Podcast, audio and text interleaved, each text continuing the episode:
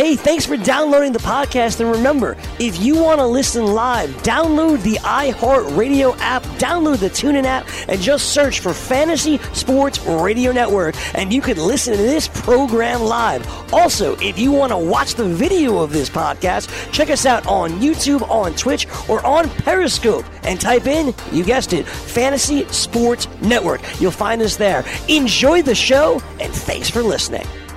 This. You're listening to the Fantasy Sports Radio Network. It's Scout Fantasy Sports. It is Scout Fantasy Sports here on the Fantasy Sports Radio Network. Adam Ronis here for the final hour solo, taking you until 4 p.m. Eastern. You can follow me on Twitter at Adam Ronis, on the gram at Aaron88, and check me out, scoutfantasysports.com. Still time to jump in. Use the promo code BATS50. Get 50% off your first two months. Our fantasy baseball draft kit is littered with excellent content. We got a preseason closer report from Sean Childs. We also have his breakout hitter for the season. I have a look at five pitchers going after ADP 300, five offensive players that you can get late in drafts. My rankings, which were number two in Fantasy Pros draft accuracy rankings last year, they're updated continuously. Someone just asked me on Twitter today. I update them every single day as news breaks. So make sure you, if you're going to use them for your draft, wait till the last second, print it out, and take it to your draft because there will be changes. Made a couple moves today. Uh, anticipate making some more either tonight or tomorrow because uh, I have my auction draft. Uh, but my preseason pro picks are up. Uh, you can get my rankings and a lot more. Of course, if you have any questions, you could ask them on the message boards and the forums, whether it's keepers, trades, waiver wire pickups. Uh, season is almost here. We'll help you throughout the season. We have our free agency off-season player movement for the NFL as well. You can check that out. In-depth team previews from Dr. Otto. His latest is a look at the Mets, ScoutDFS.com, and a lot more. We'll have Steve Renner from ScoutDFS coming up in the next segment. We'll preview the night in NBA DFS, and of course, we'll talk baseball here. And uh, we got a caller on the line. Let's go to Adam in LA. Hey, Adam. Thanks for taking the call. No problem, man. What's up? I need some help with pitching strategy for a 14 team uh, OBP head to head league.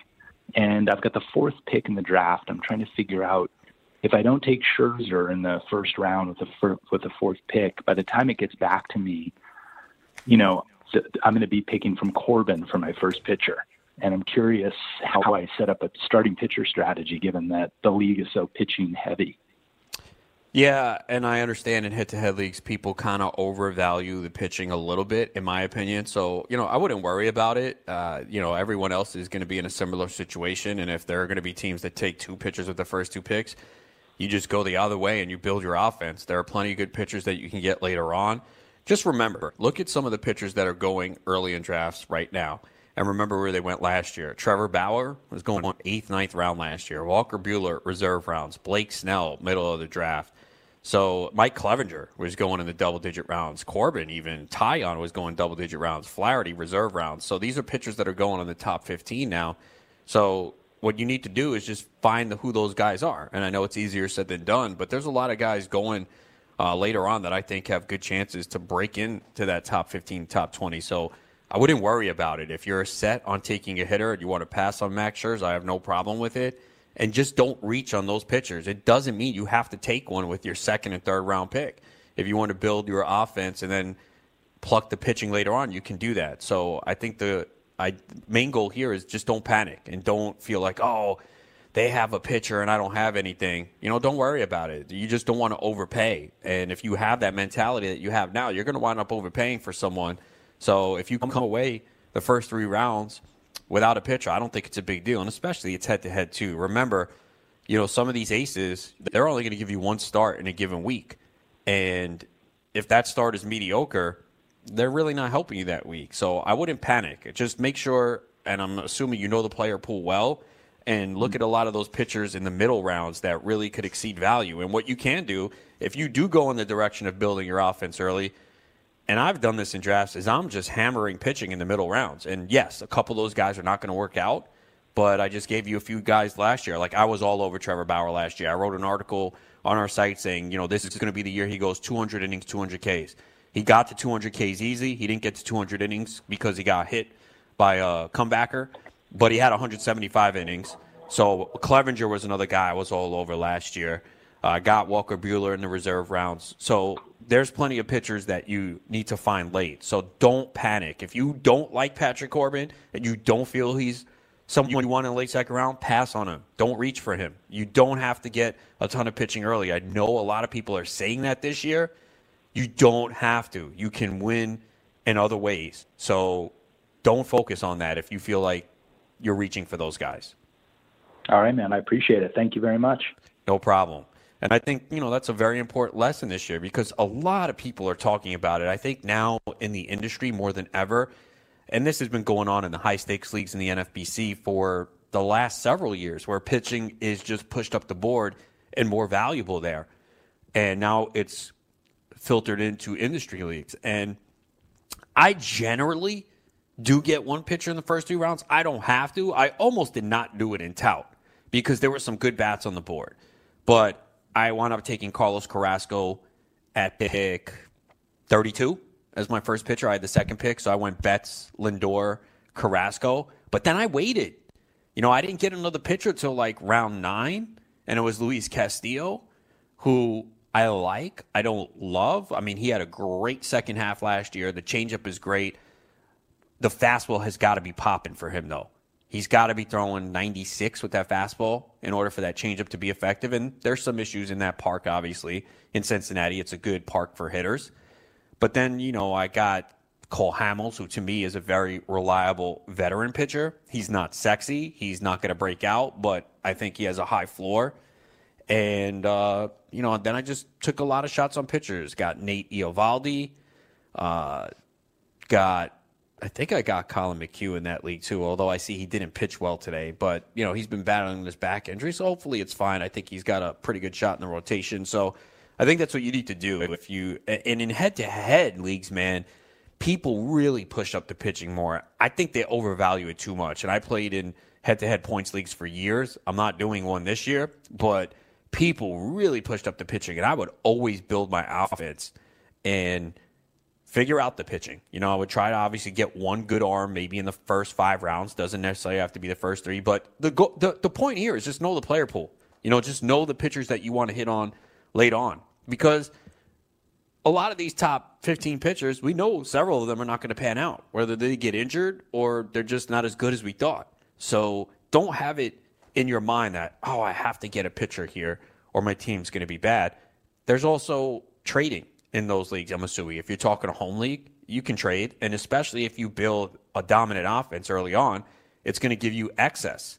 And the middle to later rounds are key, you know, finding these players late. So I know there's such a focus early on because it is important to develop a big base, a good base early on. But there's a lot of arms late that can break out. And the key is to find those guys and make sure they're on your team. And uh, we have plenty of content over at scoutfantasysports.com to help you and try and figure out who those guys are. And, you know, as I mentioned, you know, I was able to land a lot of those guys last year. Uh, they were and they were higher up in my rankings. So uh, I'm pretty sure Trevor Bauer was probably had him higher than most. Again, I don't really know where everyone else had him, but you know, when I look at the final fantasy pros gap uh, 80, uh, of ADP of where they're ranked, I know I was very high on Bauer last year had him ranked pretty high. He was one of the guys that helped me. I know Blake Treinen was someone I was very high on compared to the rest. So uh, you can go over to scoutfantasysports.com, check out my rankings, and see where uh, I'm maybe a little bit higher compared to other people. Uh, let's take a look at some news. Clayton Kershaw threw a bullpen session today. He threw 31 pitches, no curveballs for him. Uh, they have not said exactly what's going to be next, but I cannot see him being ready for opening day. I know they haven't ruled him out, but I wouldn't expect him to be ready. And, you know, obviously this is a little bit more optimistic than some of the other pitchers that are injured right now. I still do not have Clayton Kershaw in my top 20. Uh, very interested to see where he goes in the auction tonight. Uh, I'm probably not going to pay for him. I just worry that this is something that can last, and this is a team that is going to be very cautious with him. They have pitching depth. There's no need to push him, and you know I could see it. Any sign of any type of soreness during the year, they're going to say, you know what, we'll sit him out. We'll put him on the DL. So that's the, really the biggest thing for me with Kershaw is I feel like he is going to be someone that requires a lot of maintenance this year, and you're not going to know, especially in a weekly league. There are going to be some weeks you don't know if he's going to start because they're going to be like, yeah, I felt some soreness, and uh, you know he's questionable for Tuesday start. You're not going to know if he's going to be out there. So that's really the biggest problem, and there, he might turn out to pitch 150 innings this year at the same level he did last year. But that's the other thing I think people are not talking about. People are assuming, okay, when Kershaw's out in the mound, he's going to give us great innings. How do we know that? How do we know that this is not going to be a problem? The shoulder's bothering him, the back. I'm not so sure that we get the same top notch Kershaw. So that's a concern for me as well. We don't know if he's going to be on the mound. I don't know if the performance is going to be the same because we did see a little bit of a drop off last year. The numbers were still very good, but we saw a dip in strikeouts and uh, just the frustration of Kershaw to me is going to be the biggest issue. So, you know, we've seen him go fifth, sixth round, and uh, again, too early for me. I don't want to start the season with someone that I know is already a risk. And you could say, well, you did that with Francisco Lindor and Tout Wars. Yes, I did, but uh, I don't think Lindor is that far off. In fact, uh, he's going to play three innings in a B game today. Now, he's not running at full speed, but he's jogging, he's fielding grounders, and he's swinging with no problem. So he might miss a week, two weeks, and maybe he doesn't run early on. But Lindor is a player that is generally going late first round, early second, and I was able to get him pick 29. That's where I'm going to take a shot because that pick, uh, he could easily exceed his value there. So that's why I did that. We're already dealing with Angels pitching staff and injuries. Uh, it's unfortunate, uh, but we know this is part of what happens. Uh, we know that uh, Andrew Heaney is already dealing with some elbow inflammation, and he has been shut down. They're saying it's not serious, but you know he's had problems in the past before. So I am a little worried about him, and I do like him too, which is the unfortunate part because I, I thought he would have a nice year last year. If you ask someone how many innings did Andrew Heaney throw last year, I'm pretty sure everyone will come in on the under. He actually threw 180, so he was pretty durable last year, but not a good start for him here. And I think you do have to push him down the draft board just a little bit. Tyler Skaggs, his teammate, he's been dealing with some forearm soreness but he threw a bullpen session yesterday. They expect him to pitch in a minor league game tomorrow. So he's another guy, too, that's intriguing. Uh, he only threw 125 in the third innings last year, but he struck out 129, had an ERA slightly over four. But he's another arm that I do like. And we get into that area where we don't expect many of those pitchers to throw beyond 150 innings. That's just the way the game has changed, where – teams are going to uh, go to the bullpen quicker, and also durability is a problem for a lot of these pitchers. So that's something to keep in mind. Uh, we haven't talked much about this guy, Alex Verdugo. He's someone that I wanted to take in the reserve round a couple drafts. I didn't get him, but uh, Dave Roberts said he's going to make the team. Now, obviously, there's not much regular playing time for him there at this point, but you know, if he does get an opportunity and stays hot, there's a chance that you know he can get everyday playing time. So in a 15-team league in the reserve round, we're taking a shot on to see because if there's some injuries there in the outfield, playing time could open up for him. So it's uh, just something to take a look at. Uh, Nicholas Castellanos uh, got hit in the hand the other day, and he hasn't been in the lineup for several days. He's out once again today, but it doesn't appear to be anything serious. So I would not move him down the draft board. Castellanos is always a player that I've liked over the last couple years, and he winds up on my team. I took him in the Great Fantasy Baseball Invitational in the sixth round, which might seem early, but – everyone was pushed up the draft board in that league, and the two outfielders that I wanted were taken right before me. Uh, Franmil Reyes, it looks like he's going to start from what I've seen here. It looks like Margot could be the odd man out. Reyes has big time power. He had a two run homer yesterday, uh, and he's had a pretty good spring so far. Uh, he's got big time power, but it looks like he is going to start. So uh, obviously there's going to be some playing time risk there because they are crowded in the outfield, and if he gets off to a slow start, always the chance that he gets benched. But uh, certainly big time power there for Reyes, which we saw last year in his brief stint in the major leagues. He had 16 homers in 87 games for the Padres. Did bat 280. It came with a 345 batting average and balls in play. Uh, he does have the ability to take a walk, does strike out a lot. He's going to have to hit more fly balls for that ratio to continue. He had a 29.6% home run and fly ball rate, but man, he hits the ball really hard. So that's an intriguing name uh, that's piqued a little bit more interest for me. Um, Austin Hedges had two home runs and five RBIs yesterday, and I feel like everyone is looking at Francisco Mejia as the catcher there, but I think they are concerned with his defense, and Hedges is the better defensive catcher. So I think these two are going to split. So it's going to hurt them in mixed leagues for sure, but you know, don't dismiss Hedges immediately because I think they're going to want him in there for his defense. Uh, and Mejia, I'm not sure if they feel like he can be a catcher, so something to keep an eye on. Uh, Marco Gonzalez did not have a good start yesterday. He will start on Wednesday in Japan. He's had a tough time here in the spring, but I'm really not worried about it because we saw last year how effective he could be. So really not worried about him. The walks have been a little bit concerned here in the spring, but that's something we didn't see from him last year. So uh, I'm not really worried about it too much, and I do have a couple shares of him. Kyle Seager had the hand surgery. He's going to miss 10 to 12 weeks. So that's not good. You know, now we're looking at potentially June. And remember, the initial timetable was maybe a month. And that's the lesson where you always have to consider that injuries are going to be extended and whatever they tell you, always add a couple weeks at a timetable. Jason Kipnis is sitting today with calf tightness. Again, one of these veterans that uh, really not worried about.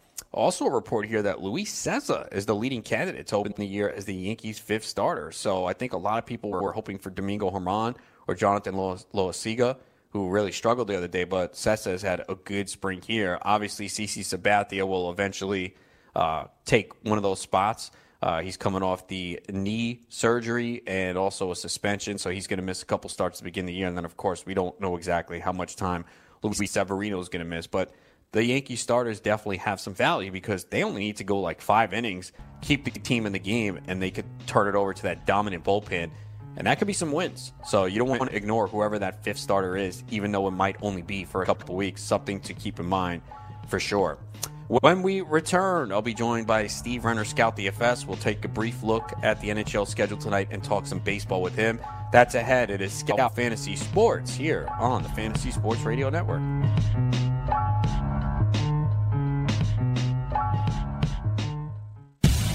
It's calling the shots. Wow, Gettleman better have a good plan. First, you lose Landon Collins for nothing, and now this. Nick Friend 24. All of a sudden, the Browns are the most interesting team in the NFL. Imagine saying that two years ago. Giants are now clearly rebuilding. They'll be ready to compete again just in time for them to have to pay Saquon Barkley and will have tons of wear and tear on the tires. Weekdays, 8 p.m. to 11 p.m. Eastern on the Fantasy Sports Network and on your popular podcast providers. The following ad contains shocking material. Listener discretion is advised. Is someone in your family playing a dangerous game of Russian roulette? Over 43,000 people die a year from drug overdose. 120 people a day. Five people every hour. One person every 12 minutes. 88,000 people die every year from alcohol abuse. Over 240 people a day. 10 an hour. One person every six minutes. Somebody you know may be next. Learn how to help someone you love get away from the drugs, alcohol, and bad influences. With the FMLA, people can take a leave of absence from their job and still keep it. Call now and learn how we can help you. 866 484 9621. 866 484 9621. That's 866 484 9621 dailyroto.com. Learn from the game's best DFS players. We don't just give you premier advice, we play every day. All major sports, all year round, we never stop. Industry leading DFS tools and custom projections. And now, the dailyroto.com optimizer. In minutes, build and optimize lineups for cash games and tourneys. Learn from the game's best DFS players. Join dailyroto.com.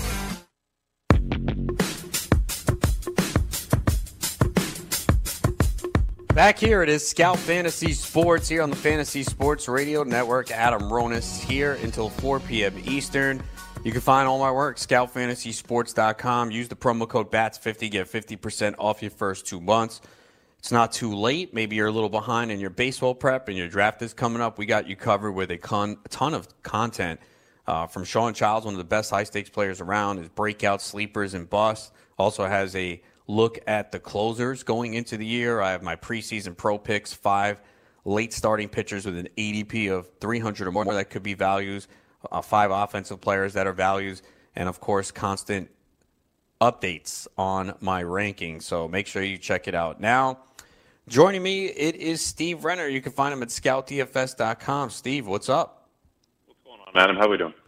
Doing pretty well. We'll we'll do a little bit of uh, NHL with you, looking at the slate tonight, since it is a rather uh, busy night in the NHL, and then we'll talk some baseball and uh, kind of preview MLB DFS, which is just around the corner. So Let's kick it off in the NHL tonight. Uh, 10 game slate. Is this ideal? Do you feel like you can help the subs get an advantage on this slate since it's more games? You know, how do you kind of look at a 10 game slate?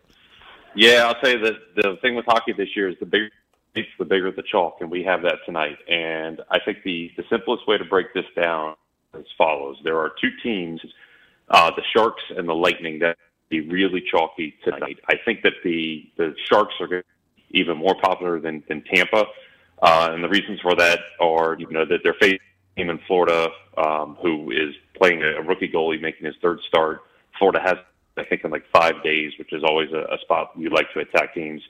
And Jose is where Tampa is going on the road. And the Sharks uh, looks like Evander Kane is going to be again tonight. So their production really should come from their top line. And when you're getting production from one area – that makes it even more chalky, and, and, and they need to, to target. Brent Burns is an expensive defenseman, but I think he's a, a must play tonight, uh, which is hard to say on a 10 game slate, but if you can fit him in, you're going to that. So I love the Sharks. Uh, I know Rob likes the Sharks as well. They're in a great spot. As a player, you go in and you look at this and you say, well, on a big slate, there's going to be other uh, teams that are in good spots. And if they're going to eat up ownership, it's not a bad play to go in and, and kind of fade that chalk. So, first decision you got to make today is: do, do you want to take what is the the, the top play, or do you want to kind of go ahead and play and say, you know what, I'm going to play not what should happen, but what happen. And tonight's a, an actually a good night for that. And that's always one of the decisions you have to make. It happens in basketball too, where you're like, okay, we know this is going to be the chalk plays, and we see oftentimes the chalk does not come through. How do you kind of determine on a given night whether you should use some of the chalk or go against it? Well, you typically want to get off the chalk in, in one or two areas, right? And, and with hockey, even baseball, even basketball, to um, like I know I heard you talking about one night there was a, a spot with the Warriors, right? And, and you can there's plenty of options Let's say Curry's going to be really popular, but you're going to get Durant at, at lower ownership. You can do that as well. There. All right, looks. We'll get back Steve in a second. Looks like uh, some of that connection wasn't great, so we'll get Steve back in a second to continue talking some hockey. But yeah, yeah, that's always decision of trying to make in basketball, where you know a player is going to be chalk, and a lot of times that chalk does not come through, and especially if you're in a tournament. You want to go in a different direction. If it's a cash game, it's all right if you know that they're going to be highly owned because uh, you'll differentiate yourself in other areas of the field. And if that chalk hits in a cash game, it's fine. I think it's tournaments is where you want to go different, and it's something that you know you kind of have to learn to do better. I remember one night Alex Len was real chalk and he was cheap, and I said, you know what? I have a feeling he's not going to come through. So I went in a different direction, and it worked out because he did not pan out. We're back here talking to Steve Renner. Uh, he was talking about uh, you know when to decide to go with the chalk and uh, go against it uh, for hockey. Yeah. So one thing, sorry I lost you there, Adam, but one thing typically, really across all sports, but you can get off the chalk when it's the the stud plays. When you get some of these value plays out there, um, usually you don't have as many other options to go to. So I like to to get off of the chalk if I feel that there's another uh, consistent, reliable option right up top. So if you're talking about good plays, you can fade that chalk because you can fade it for someone else who has kind of a, a high ceiling. Whereas if you got a value play that's in a good spot, there might not be many value options there. So tonight, uh, you know, I mentioned that the Sharks are going to be chalky. I think that Tampa is, is going to be right behind them. But two teams that I think are going to come in pretty low in tonight is Boston and Winnipeg. They're playing against each other. Uh, Winnipeg's been playing fairly sloppy on defense of late, and Boston is going to be without one of their best defensemen in, in Torey Krug. So that's a good spot to kind of pivot off to tonight for um, for lower ownership uh, with the with the studs out there. Who's in under the radar stack for tonight?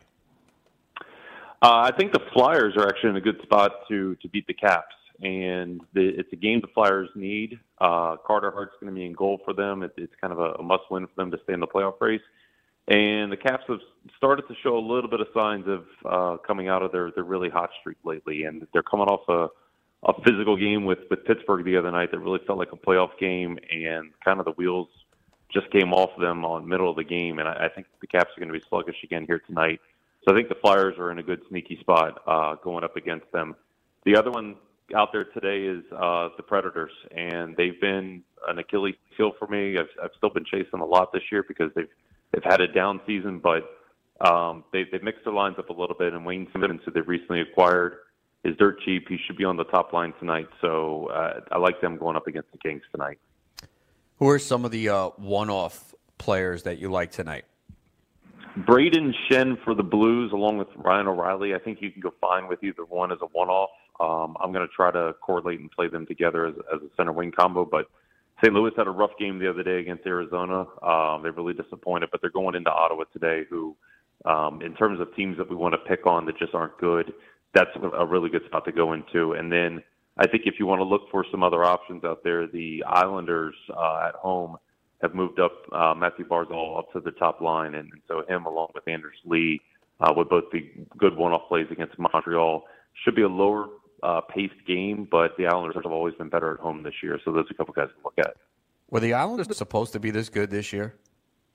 They weren't. Um, I, I tell you, the um, the, the the big thing there was uh, the, you know the coaching change that they made, and I think a lot of people looked at the fact that they lost to Tavares and said, okay, they're they're going to take a step back, but they had some talent last year that just wasn't utilized properly. Um, that said, they they played above their heads, and they're a team um, that I don't think is is going to get out of the first round. But we've seen, uh, you know, when they go to Long Island, they they tend to have a good atmosphere there, and they tend to play well there. So they're going to be a a tough out at home, but I just don't see them going deep in the playoffs. Um, they're they're not better than Tampa. They're not better than Toronto, and I don't know in a seven game series that they could beat the Caps either. As a Rangers fan, I hope you're right. Uh, who are the goalies that you're looking at for tonight? Ben Bishop's on a crazy hot streak, and this is you know this has been the trend lately with goalies for the better part of a month and a half. When when a goalie's hot, you ride him. And not only is, is he hot with the shutout streak going, uh, but he's going into Minnesota. Every time that Dallas and, the, and Minnesota have played this year, they've been low-scoring games. Minnesota hasn't scored more than three at home in one, I think, since like early January. So Ben Bishop's one. I mentioned Carter Hart. Uh, I think the Flyers are going to win tonight. He's he's dirt cheap because he hasn't really played in, in three weeks. He's risky because of that, um, going up against the Caps who don't generate a, a ton of shots.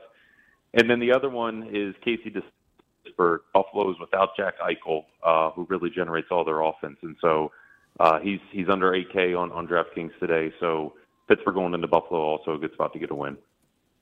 Talking to Steve Renner, ScoutDFS.com. Uh, let's talk some baseball now. So we got DFS right around the corner, basically two weeks from today. Uh, so what can people expect from uh, Scout DFS this year? What are the plans? So right off the top, look, we'll have um, a solid team of experts. Myself, Chris Rose, who you know had a lot of fun experience last year. Um, uh, Rob Garriak, Fantasy Bum, two really sharp data guys. Um, really identify who are the optimal plays each day. So you've got the experts there. You'll have optimizers and, and things of that sort. But I'm really excited this year. We're going to do a lot more in the the data and the tools area. We we unveiled some of this kind of in the middle of last season where we're giving you here's a pitcher dashboard for the day that shows you based upon the, the pitcher's matchups against lineups as they come in, who has the best uh, matchup to generate strikeouts, to generate ground balls, things of that sort, and then also for the hitters too. Not only you know the, the recent hot streaks, but then where are where's the data showing that that they're going to be able to to perform? And I think that that's going to help the users as they do their own research throughout the day to, to really get a solid starting point. Then you can take that along with our expert articles, put it together. We'll be in Slack. We're already in Slack now talking about the, the spring training games and, and kind of debating pitchers and things of that sort there. So um, really looking to grow on top of the success that we've had in past years, but but also give the, the you know the members the ability to to learn some of the stuff on their own and to actually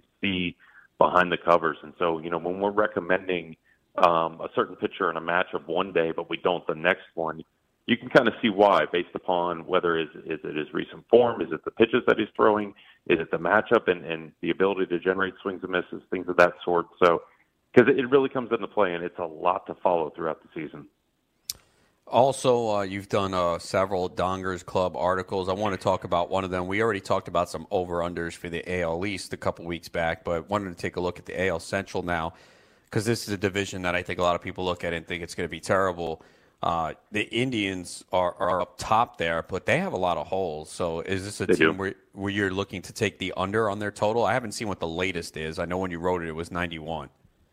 Yeah, and, and that's the number that I still looked at as well. I haven't double checked it either, but I'm definitely the under Cleveland. Um, I I think what we saw last year with Corey Kluber, kind of middle of the season, uh, I'm worried that that's really going to carry over to this year. And I I haven't touched Kluber at all in any drafts.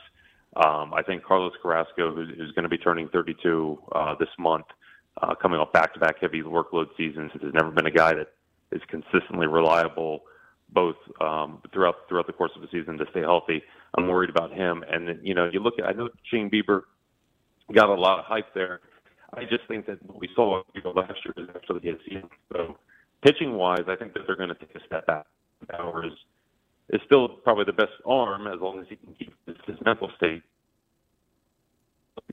Of you know, go, they brought back yeah, they brought in Bauers, but I think losing Edwin, I think losing Brantley um, are really going to be two key losses for them. And so I've got Cleveland falling back.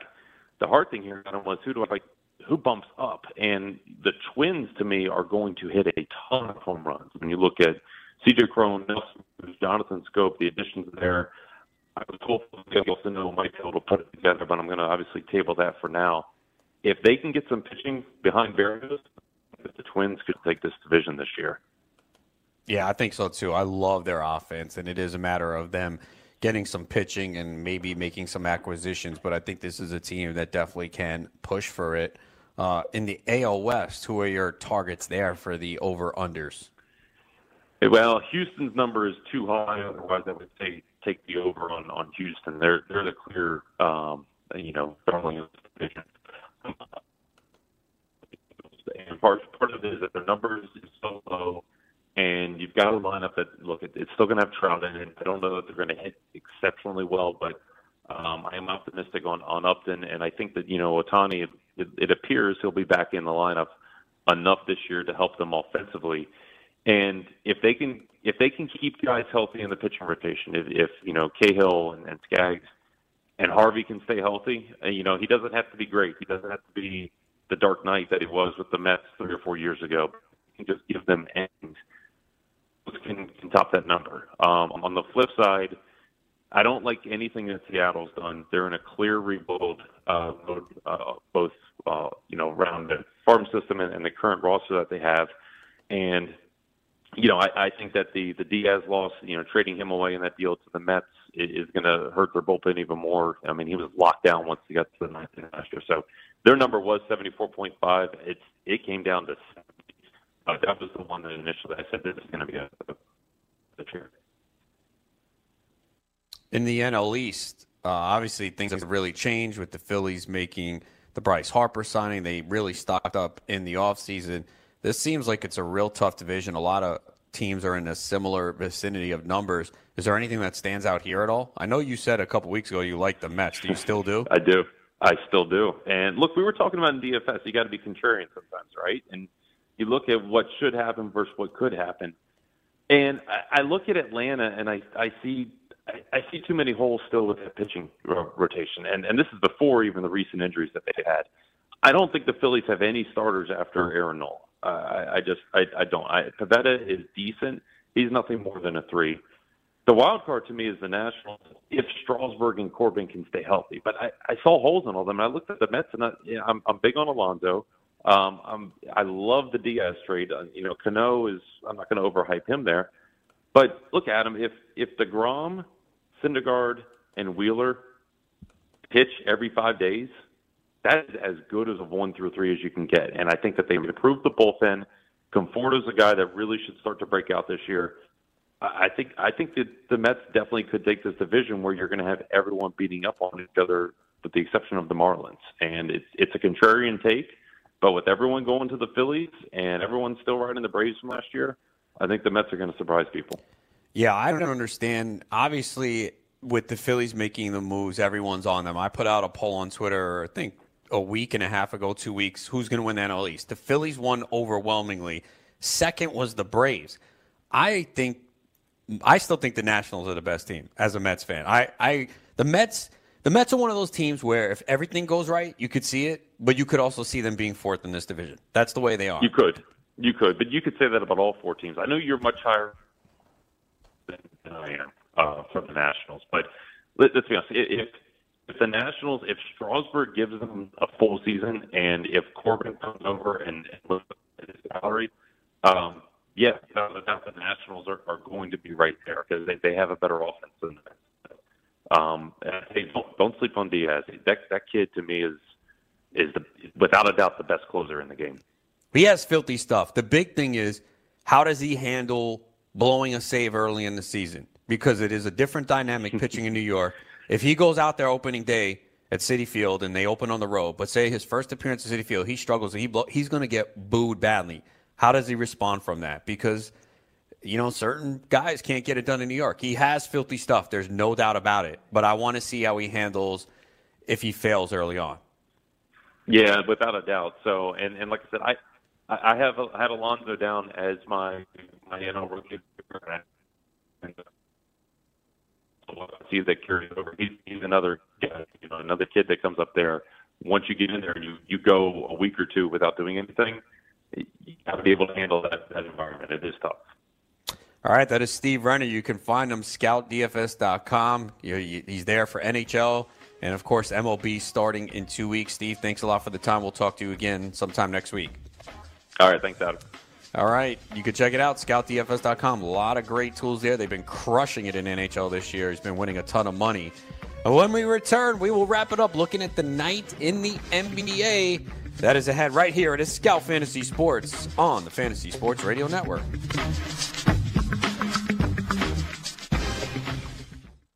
The Fantasy Sports Network is hitting you from all angles with the best fantasy sports and betting analysis. You can catch the latest programming on so many platforms, there's no way you'll miss out on any of the award winning programming we pump out every single day. You can listen through the FNTSY radio app, iHeartRadio, TuneIn Radio, Stitcher. Download our podcast through iTunes, Google Play, Spotify, Audio Boom, and you can watch select programming on the FNTSY YouTube channel. The Fantasy Sports Network, your only source for fantasy sports and wagering anytime and anywhere.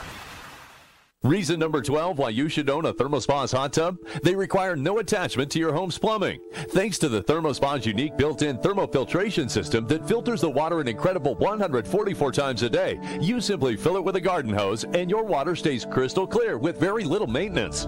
Call to receive your free DVD videos and brochure and find out how you can own a ThermoSpa's hot tub for only a few dollars a day. Right now, they're offering 0% APR financing with approved credit and a $1,250 savings coupon, including free delivery, free chemicals, and a cash discount. And with models starting at $4,995, there will never be a better time to own a ThermoSpa's hot tub. So call now and ask about this limited time offer. Call ThermoSpa's today at 800 625 4922 for your free DVD videos and brochure. That's 800 625 4922. ThermoSpas, hot tubs designed to improve your life. Call 800 625 4922 today to take advantage of 0% APR financing. Fantasy. It's a lot different doing an auction in a rotisserie baseball league than in any other league. In a football league, in a points baseball league, a points basketball league, it is entirely different doing it here because when you do it in all the other leagues, you can be more flexible because you're just looking for points. You're just looking for the highest score. Here, you need to find particular stats in order to compete. Weekdays, noon Eastern on FNTSY Radio and on your popular podcast providers. Back here, Scout Fantasy Sports, Adam Ronis. Follow me on Twitter at Adam Ronis on the gram, at Aaron88. And you can find all my work, scoutfantasysports.com, because I want you to dominate and take out your opposition and take home their money. And we are going to help you do that at scoutfantasysports.com. I'm telling you, just go. Look at the draft kit. You can see all the features. There's some free content in there. But if you want the really good stuff, become a member. And sometimes people complain, oh, this is premium behind a paywall. You get what you pay for. I mean, let's be honest. Some of the free stuff in life, it's not good. You can go anywhere on the internet if you want. I've seen some garbage rankings up there. Some of the content I've seen is absolute garbage. But I do this full time, and the track record speaks for itself. Second in the Fantasy Pros rankings last year, I had a lot of success in Tout Wars, NFBC, industry leagues. So I'm giving you that information. So become a member today. Use the promo code BATS50. You get 50% off your first two months. You get access to Shawn Childs. Again, NFBC Hall of Famer. Plays in a lot of high stakes leagues, lots of success. Dr. Roto as well. So we got you covered. And, you know, someone on Twitter yesterday was funny because someone said, Oh, I don't see your NL only auction value. So I sent the link. And he goes, That's premium. And someone responded, I've been with Scout for years. It's great information. It's worth it. And that's what we want to do. You know, you are going to pay some money, of course, but more than likely, you're going to make that money back in the amount you win in your league. Same thing with Scout DFS. So, yes, does it cost something? Yeah, but it's not crazy. It's not like we charge a ton. And more than likely, you're going to get your return on investment. Can never guarantee it. We can't hold your hand, but we can give you as much information as possible and we'll help you throughout the year. And you have access to ask us questions on the message boards and forums. So take advantage of it. Promo code BATS50 gets you 50% off your first two months. Antonio Brown is now part of Raider Nation. Odell Beckham Jr. is now part of perhaps the most intriguing NFL team, the Cleveland Browns. Le'Veon Bell is now a New York Jet, and the 2019 NFL Draft is just around the corner. For serious fantasy football players, it's never too early to start preparing for the 2019 season. Roto Experts has you covered with their NFL 365 fantasy football package, including the best math based seasonal projections and rankings available anywhere on the internet. Davis Mattek and the Roto Experts are providing dynasty, season long, betting, best ball, and NFL draft content every day of the year to give you an edge regardless of what type of fantasy football you play. Save 10% at rotoexperts.com with promo code FNTSY. That's 10% off with promo code FNTSY. It's the NFL 365 fantasy football package only at rotoexperts.com. Time to take a look at the night in the NBA.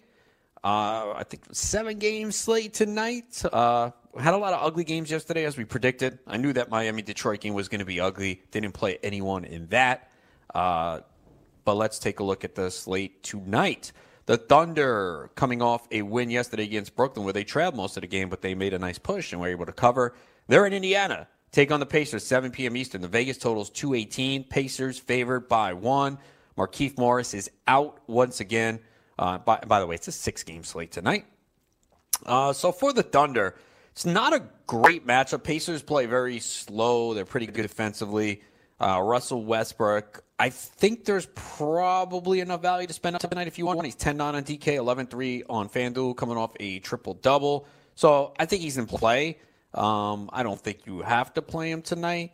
Uh, and it is a back to back. And again, the pace not going to be very high. So uh, I think you can use him, but I don't think he's someone you have to get in. Paul George, I'm still a little concerned about this shoulder. It's a back to back, but it's not a bad matchup for him.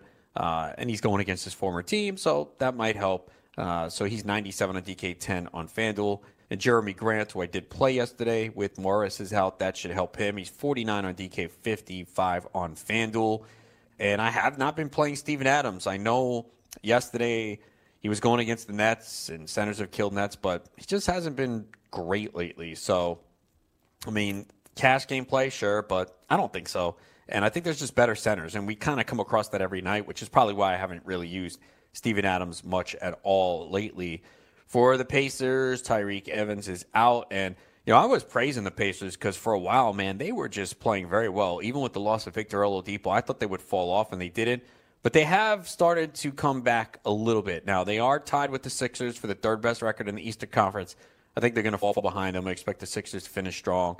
And of course, uh, the Celtics are the team which are just very up and down right now. But the Pacers five and five over the last ten games, so uh, they do get the fortune of getting the Thunder on a back to back. The Thunder did have to play a competitive game last night. The final score doesn't say it, but the Nets uh, had them for a while.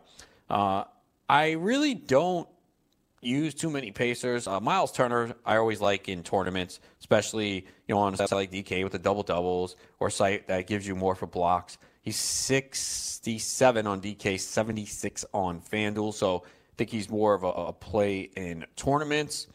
Uh, and if you want to save money at shooting guard, Wesley Matthews is not the worst option. 42 on DK, 46 on FanDuel. And uh, Bogdanovic, I think, is not a terrible play in tournaments, but 62 on DK, 67 on FanDuel, which is a little pricey. But yeah, there's really no one I love here in this game. Uh, I, I, guess Turner is probably the guy that I like the most if I'm looking anywhere. Uh, not as much on FanDuel since you can only use one center. Uh, obviously, some of the eligibility is different on DraftKings, so sometimes you could use a, a few centers uh, depending on if they qualify a power forward or not. So uh, better on a site like that. I probably don't want to use my one center on FanDuel on Turner tonight. Cleveland is in Orlando to take on the Magic. Uh, Vegas uh, total is 211 and a half, and the Magic favored by eight. For the Cavaliers, Larry Nance has been ruled out. I had to drop him in my season-long league today. Uh, just can't wait around. It's the semifinals, man, and I'm not getting a game today. Don't know if we'll play this weekend. Tristan Thompson's still out, and Dellavedova is out. You know, the Cavaliers have actually been playing well. You know, the other day they were dogged by 15 against the Sixers, and I took them, and uh, they were shorthanded, and it looked bad early on, but they stayed in the game, and they were very competitive. So uh, they, they've been doing a nice job. So Kevin Love will play tonight. Uh, and his minutes have been uh, a little uh, right around 30, a little over 30 in a couple games. So I think you can look at Love tonight. He is expensive, 81 on DK, 87 on FanDuel. So I think he's worthy of a tournament play. Collin Sexton's been playing well. You know, he had two good games in a row, and I was about to play him against the Sixers, and I didn't. I was like, ah, maybe this is the game he kind of comes down, but he's been playing the minutes and he's been producing. So uh, I think he's definitely in play tonight. Uh, Magic, not the best uh, defending point guard, and Sexton's 5,000 on DK and 58 on FanDuel. He is kind of relying on scoring, but he's been getting it done. Uh, Cedi Osman has been pretty good, and feel like no one plays him that much. Uh, he's 57 on DK, 63 on FanDuel, so I think he's in play. And uh, Jordan Clarkson, always a play in tournaments. I haven't been using him much lately, but he's always capable of going off. 51 on DK, 52 on FanDuel. Uh, as the Magic are coming off a game last night where they were on the road in Washington and lost. Uh, important game for the Magic, who are now three games uh, behind the Heat in the loss column. Uh, so they really need to get going here. This is a game they have to win. It's a, a, game that they should be able to win, but they just have not been great lately. Uh, Nikola Vucevic, obviously, really good play, especially on DK. He's 9,200 there, more expensive on FanDuel at 10.5. So, you know, Vucevic is just very safe every night, and he always has big upside. So I think he should have a big game tonight. I almost used DJ Augustin yesterday on Yahoo, but I thought he was going to be chalk, and I didn't want to go there. And he was okay, uh, but he's 44 in DK, 46 on FanDuel. It's a good matchup. So if you need to save money there, you can use him. I never use Terrence Ross and then I always see the games where he blows up. Uh, he is a tournament play clearly, uh, and if the Magic can control this game, maybe Ross sees more time off the bench in garbage time. He's 53 on DK, 59 on FanDuel, but just understand the floor is very low. Uh, he's clearly a boomer bust play. If that shot is on, he could definitely go off. Uh, used Jonathan Isaac yesterday. Uh, he was okay. Uh, like his price on DK at 52. Uh, and Aaron Gordon, certainly always someone you could look at in tournaments. 65 on DK, 73 on FanDuel. So it's a good matchup for the Magic. We'll see if they can take advantage of it. I think Cleveland keeps this game close, though. They just that's what they've been doing lately. I think a lot of people expected them to be blown out by Philly the other night, and they were not. They were in it till the end of the game. The Kings are in Boston take on the Celtics, 7:30 p.m. Eastern. Celtics favored by eight. Vegas total is 227.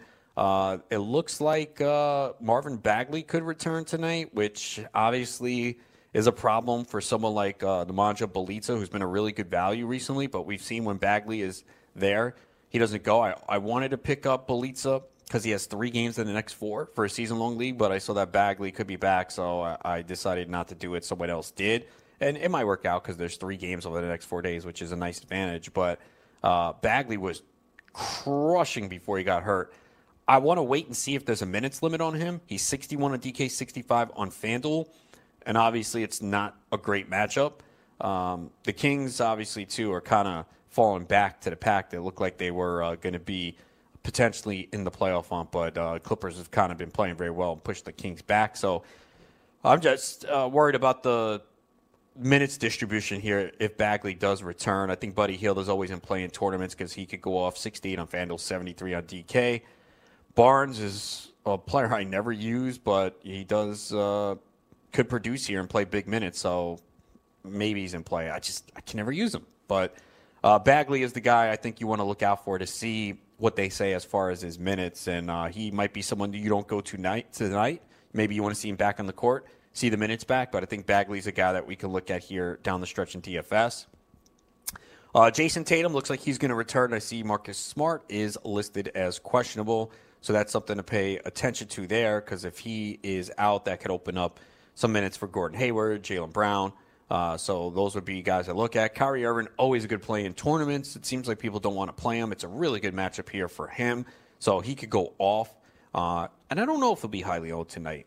Uh, and Al Horford, you know, he hasn't been playing well lately, but I like his price. And the Kings are, are pretty bad against centers and rebounding. So uh, I, I could use Horford on DraftKings where he's one of those guys that has the forward center eligibility. He's 6,300, so I think you could look at him in tournaments. So basically, you're kind of waiting here to see what happens with um, Marcus Smart and see if he can go tonight. The Lakers are in Toronto to take on the Raptors. 8 p.m. Eastern. Toronto's favored by 10. Vegas total 232 and a half. Uh, Lance Stephenson, Josh Hart, Tyson Chandler, all questionable for the Lakers, who obviously have kind of fallen apart here. Uh, it's hard for me to play LeBron James because of the minutes here, and you just don't know how many he's going to play. And they said that they would reduce the minutes, and you know he's been in around the 30, 31 minute range. So if this game is not close, it could be less. So that's the problem with him, and a lot of the problem with the Lakers right now, especially if they get these guys back. I think Kyle Kuzma's in play, uh, 63 on DK, 65 on FanDuel. And I guess JaVale McGee would be someone you could potentially look at for 4,300 on DK, 48 on FanDuel. But yeah, uh, all the Lakers kind of right now to me are risky. Uh, you know, Rajon Rondo has been playing well, so maybe you could look at him in tournaments. He's 68 on DK, 72 on FanDuel, but all are risky for me. Serge Ibaka's out with the suspension. Kyle Lowry and Danny Green are listed as questionable. Man, I could see them resting guys here because it is the Lakers, so I'm a little concerned about that. Haven't seen any Vegas line movement yet, but I wouldn't be surprised if Lowry is out. Uh, it's a really good matchup for him. But if Lowry's out, Jeremy Lin, you're going to get him in the lineup for sure. Uh, Ka- Kawhi Leonard, I never know when he's going to play. Uh, I don't want to spend up on him, though. Again, it is a good matchup, but wouldn't be surprised. Uh, I think Pascal Siakam's a good play here tonight. I think he could really have a big game 69 on DK, 78 on FanDuel. So keep an eye on Kyle Lowry because uh, I wouldn't be surprised if he's out. You know, the Raptors are in a good spot, and they should be able to beat the Lakers without him. Although they've had some up and down games lately. Lin is 38 on DK, 35 on FanDuel, so he would become a very popular play tonight if we do indeed get news that Kyle Lowry is ruled out. So pay attention to that. Minnesota is in Utah to take on the Jazz, 9 p.m. Eastern. Utah favored by eight and a half. They won last night against Phoenix. Uh, the Timberwolves uh, have some injury concerns, uh, and the total here is 221 and a half. Um, we got Andrew Wiggins is questionable. Derrick Rose is questionable. Teague is questionable. So, you know, we had that news the other night. Tyus Jones uh, was cheap. Didn't have the greatest game, but I did pick him up in a season long league. Uh, so, th- if Teague and Rose are out, I think you play Tyus Jones. If one plays, then he won't be as uh, appealing. Uh, if Andrew Wiggins is out, uh, Keita Bates Diop would be a decent option. I did use him the other night. He was okay. Uh, not the greatest matchup here against Utah. They're a pretty good defensive team. So that's another game where we're kind of waiting for the news. Uh, if uh, I think if Teague is out. Tyus Jones is in play, and he has 42 on DK, 44 on FanDuel. So hopefully we get that news early enough. It is 9 p.m. Eastern, so we might not. Minnesota's kind of out of it, so I'm a little worried about maybe them pushing Teague. I think they don't have the need to do it, and that's why I think he might be out. Not sure about Wiggins. So that's something you need to pay attention to. For the Jazz, uh, they are fighting for seeding there in the West. And uh, Rubio came back yesterday, only played 22 minutes. So he might be limited again tonight. So pay attention to see if we get any news on that. Obviously, Donovan Mitchell is really better when at, without Rubio, but I think you could use him in tournaments because people are well with that and they might not use him much. He's too expensive on FanDuel, 9,800. More in play uh, uh, on DraftKings at 83. Like Rudy Gobert tonight, he's in a spot where he should put up big numbers, especially on DK, where he's 8,000. Derrick Favors had a really nice game last night, so I think you could use him in tournaments, especially on DK at 5,564 on FanDuel. So Minnesota is a terrible defensive team, and obviously, uh, if they're missing pieces, it could be a potential blowout tonight where a lot of the Jazz starters can feast. And the final game of the night, Dallas is in Denver to take on the Nuggets. Nuggets favored by 11. Vegas totals 220 and a half. Uh, Luka Doncic is in play, but he said he's not been 100%. He's trying to play through it. He was awful from the free throw line the other night but he is cheap uh, on DraftKings, 8,400, 96 on FanDuel. So I'm a little concerned about him. Uh, so I'm not looking to get him in. Uh, Jalen Brunson's coming off a great game the other night. Uh, he's 53 on DK, 59 on FanDuel. Mm, don't love him. You can continue, can, uh, consider him. Maxi Kleber uh, is back, and he's been playing pretty well, and they might need him against the Denver Big, so he could play a decent amount of minutes tonight. And he's 37 on DK, 39 on FanDuel, so that's a decent pump play. For Denver, obviously, deep rotation here. Gary Harris is still cheap. I know he hasn't been great, but he's 3,900 on DK, 49 on FanDuel, so you can look at him. Jokic definitely in play in tournaments as well as Millsap, and they are not going to have Isaiah Thomas in the rotation anymore, so that is good news for a guy like Monte Morris, especially if this is a blowout. He could be a guy that plays a good amount of minutes, and he always produces 35 on DK, 39 on FanDuel. And uh, Paul Millsap also in play, 66 on DK, 69 on FanDuel. That wraps it up here. If you have a draft this weekend, scoutfantasysports.com. Use the promo code BATS50. You get 50% off your first two months. Get my updated rankings. That wraps it up here. No show tomorrow, but we will be back Monday, 2 p.m. Eastern. Good luck in your drafts this weekend. Adam Ronis here for Scout Fantasy Sports.